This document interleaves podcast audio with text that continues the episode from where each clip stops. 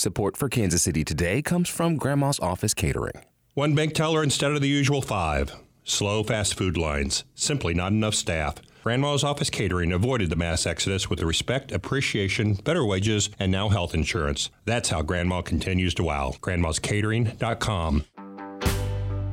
This is Kansas City Today. I'm Nomin Ujiyediin. Today is Friday, July 15th. Coming up, how Kansas landed a multi billion dollar factory that will hire thousands of people. But first, some headlines. Missouri Governor Mike Parson says he has no plans to call a special legislative session to protect access to contraceptives and address ectopic pregnancies. His comments come days after Democratic legislators called for a special session now that the state has banned abortions. Democrats say the state needs a bill that would clarify when abortion is legal and what counts as a medical emergency. Parson says doctors should decide when a patient's life is in danger. Bureaucrats and attorneys don't need to be the ones deciding on what is life threatening. You know, doctors need to have a seat at that table. Missouri doctors and hospitals have expressed concerns over the state's ban, saying a lack of specifics harms women and doctors. Jennifer Collier will be interim superintendent for Kansas City Public Schools when students return to class next month. KCUR's Jodi Fortino reports. Collier has been an educator with the school district for 22 years. In her new role, she'll oversee Blueprint 2030, the district's long term strategic plan. She says the plan aims to give students the same opportunities that students in other districts have. Right now, we have some schools that don't offer some courses and others do, and we know that that's not equitable. We want to make sure that all of our schools are have the same opportunities provided for students. To effect those changes, some schools will be closed and others consolidated. This fall, people can weigh in on different ways the districts can be refigured. Following a shooting in Westport, the Kansas City Council is debating how to make it safer to go out on weekends. KCUR's Celisa Calacal has more. KCPD leaders say the department deploys three squads to the Country Club Plaza, 18th and Vine District, and Westport on Friday and Saturday nights. Major Scott Simons of Central Patrol says the goal is to deter major crimes. If we can make it through the entire night without a single arrest, that's great. The council recently debated an ordinance authorizing the hiring of off duty officers from the Jackson County Sheriff's Office to provide more weekend security at entertainment districts, but that ordinance was put on hold. On Wednesday, Kansas announced that Japanese company Panasonic would build a $4 billion plant in DeSoto in Johnson County to make batteries for Tesla. State Representative Stephanie Clayton was on the legislative committee that helped bring the project to Kansas. The Overland Park Democrat told KCUR's Steve Kraske how the deal happened and what it could mean for the state's future. Here's part of their conversation. Just how big a deal is this for Kansas and for Johnson County? It is a tremendously big deal. And this was a heavy lift on the part of so many people, not just in the legislature, but also for a lot of our local chambers, local economic development officials, the city of DeSoto, and the entire state. This was something that we all worked on hard so on so hard together. And I think that's a lot of times some of those best projects, some of the biggest projects involve a lot of hands and a lot of people working together and putting aside differences to make something happen.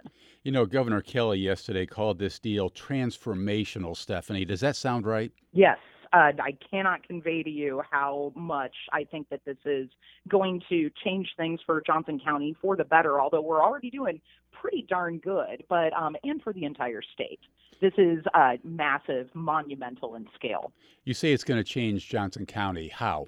Uh, well, I, obviously, with the development at the old Sunflower Army ammunition plant out in DeSoto, we're going to see a lot of changes in western Johnson County. Uh, and I think that we won't just have that plant. There will be, you know, usually one piece of development begats other development.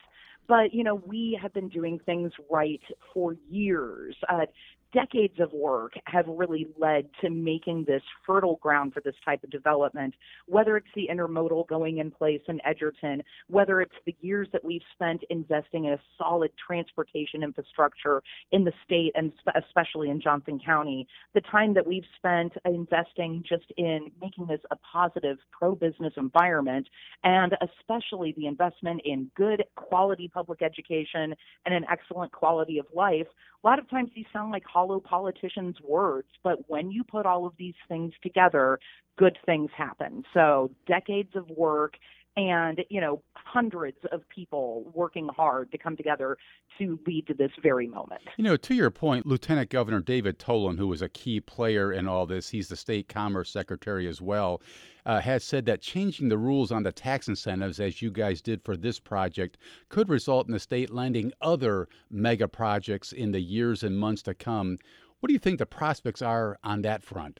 I think that the prospects are fairly good. And so uh, remember, uh, I was on your show when we were talking about this, and I'm one of the legislators who signed the NDA. So I knew what this was the entire time. Although, um, you know, we thought that we would hear from the from that particular company as early as late February, and then months began to pass. And I thought, well, okay, they probably just didn't pick us, but we knew that other mega companies could come. So as I supported this economic development tool, the APEX tool, as it was called, I knew that even if it didn't work for this particular one, it would work for others. And so we have a lot of tools in our economic development toolbox. This is just a really big one for really big companies. One of the best things about this, too, is that it does offer safety provisions, lots of clawbacks, so it isn't a frivolous giveaway. You mentioned the three month delay, and I'm wondering why was there that delay? What do we know about that today? What took Panasonic as long as it did? I think that they are a company that is very cautious. I think that this is a huge investment, and I think that they wanted to make sure that they were taking their time. And of course, ultimately, they uh, did make the right choice. Uh, Kansas is clearly better than Oklahoma in a number of ways. I also think it was helpful, too, that the many members of Oklahoma legislature and their government were not, uh, you know, really able to, you know, kind of be discreet about things. So you saw a lot of breaches, a lot of people popping off at the mouth, that mm. kind of thing. And I think that that that ultimately ended up, you know, making them less desirable. But I also just think that Kansas, and in particular the Kansas City area, is just so ideally set in so many ways. You know, and plus, our, our package was better. Our legislation, I believe, was better and hmm. offered more. Representative DeSoto, as you know, is a town of just 6,300 people. How prepared is DeSoto, Kansas, to take on a plant that's going to cost $4 billion and employ 4,000 people? Well, I had great conversations with DeSoto's mayor and members of their city council yesterday, and you know they seem like they are they are ready to go. I think that they are competent lawmakers and I assured them that as we move forward, they will have a good team with the Kansas state legislature because again, I think that when you have state government working with local government and working together with our business organizations, that's how we get smooth transitions here. So, will it be a challenge for them? Sure. Is it a challenge that they can rise to? Absolutely. I think they'll do a wonderful job. You know, you were tasked with reshaping the state's economic development incentives that you could offer in cases like this. Just in broad strokes, Representative, can you tell us what you added that made this deal ultimately attractive to Panasonic? Well, it was not so much what was added, it was what um, House Democrats worked really hard with some House Republicans to take away. Uh, on the Senate side, um, you know, the bill was sabotaged because in the Senate Commerce Committee, a basically a resurrection of the Brownback tax plan, a march to zero for the corporate income tax, was added on. And so I knew that we would not get the votes that we needed to pass it through the House without removing that tool. And so Was able to work and negotiate with key Republicans to get that that portion, you know, the Brownback resurrection that was kind of maliciously added to the bill, to get that removed, to get it more back towards the base original bill, to keep it more to, you know, your standard economic development tool. So um, but it almost all went down uh, multiple times in committees. But I was again able to work with key Republicans who were, you know, were able to get things to the right place. And so uh, a little scary, but the legislative process often is, and you just have to be ready for changes, and you have to be ready for weird things to get added on and to work and to fix things at the last minute.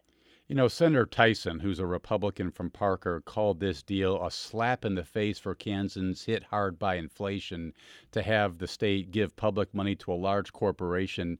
Is that a fair complaint? Uh, no, it's not. But, you know, bless her heart, she didn't really know what any of this was. So it's like we can't blame her. One of the nice things with this is the fact that it's actually going to reduce a lot of our electric bills at a time when, you know, boy, we think about how hot it's been. Uh, this is this is amazing that, you know, that, that this is something that will affect Kansans that won't even see or come near this plant.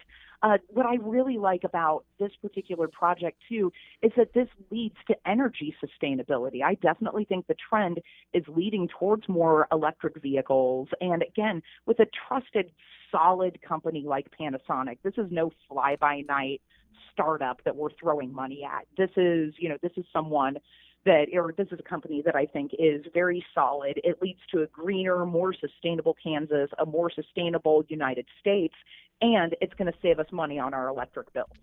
So well, um, I couldn't tell you any of this months ago when we talked about it.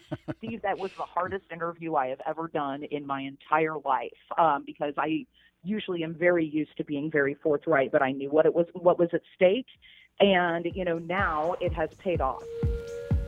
That was Kansas Representative Stephanie Clayton and KCUR's Steve Kraske. You can hear the entire conversation from Up to Date at kcur.org. This is Kansas City Today. I'm Nomin Ujiyediin. This podcast is produced by Byron Love, Trevor Grandin, and KCUR Studios, and edited by Lisa Rodriguez and Gabe Rosenberg. For more coverage of the Panasonic plant coming to Kansas, visit kcur.org, where you can find more local news from Kansas City's NPR station.